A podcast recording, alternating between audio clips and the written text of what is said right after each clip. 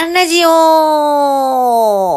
人事アンちゃんが日々の人事絡みの雑貨をなんとなくお話しして終わるというアンラジオ。今日は、新人50名からのメール。こんなテーマでお話ししてみようと思います。えー声が枯れております。今東京にいるんですが、連日新人研修が続いてて、まあ、毎年4月早々の風物詩ですけれどもね、この言って声変えれるのも、今日あのましてやハイブリッド型だったんです。私の目の前には40数名の新入社員の方々、えー同時にオンラインの向こうにも40名近い新人の方、これハイブリッドで同時に回すっていう、あの研修やってたので、もう声本当にギリギリでした。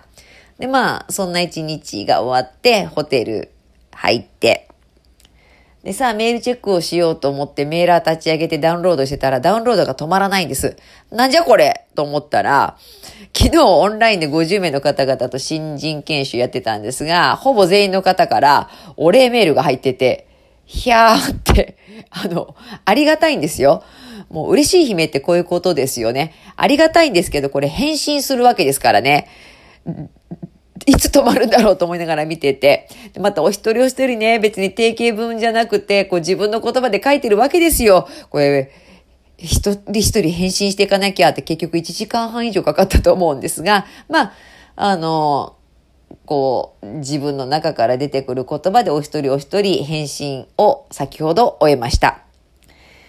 で、中にはね、質問くださった方には、えっと、私はこんな風に考えるけどどうかしらっていうのもあっただろうし、えー、中にはこんな風な考え方があるから、世の中にはね、えーちょっとよかったら使ってみてってのもあったんですけど、この50名のうちね、3名は、私あの自分の好きな言葉でお返ししたんですよ。あの実は私が好きな言葉にこんな言葉があるんだけれども、もしかしたらヒントにならないかしらみたいな感じでね。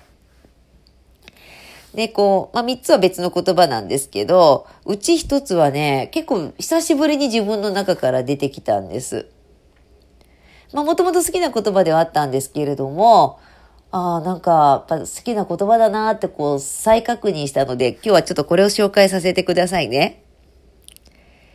ニーバーの祈り。神よ、願わくば私に、変えるべきであるものについて、それを変える勇気を与えたまえ。変えることのできぬものについては、それを受け入れる冷静さを与えたまえ。そして、変えるべきものと変えることのできぬものを識別する知恵を与えたまえ。ラインホルド・ニーバー。まあ、ニーバーの祈りとしてね、えっ、と、有名な文章ですし、まあ、これ本当にニーバーが言ったのかどうかもわからないらしいんですけれども、あの、結構大好きで、この三つですね。勇気と冷静さと知恵。なんかこう、大事にしているものの一つなんです。あの、この文章を書いたと一応されるアメリカの進学者ニーバーは、実は私が生まれた年に亡くなられた方なんですが、この祈り自体はね、アルコール依存症克服のための、こう、プログラムの中で採用されて広く知られるようになったくだりなんですけど、こう、なんかこういう節目節目に出てくる言葉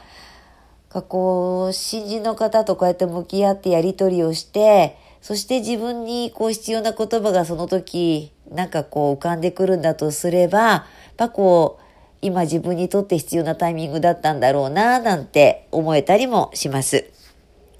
よかったらね、ネットで検索してくださったら出てくると思いますので、いろんな表現の仕方もあるので、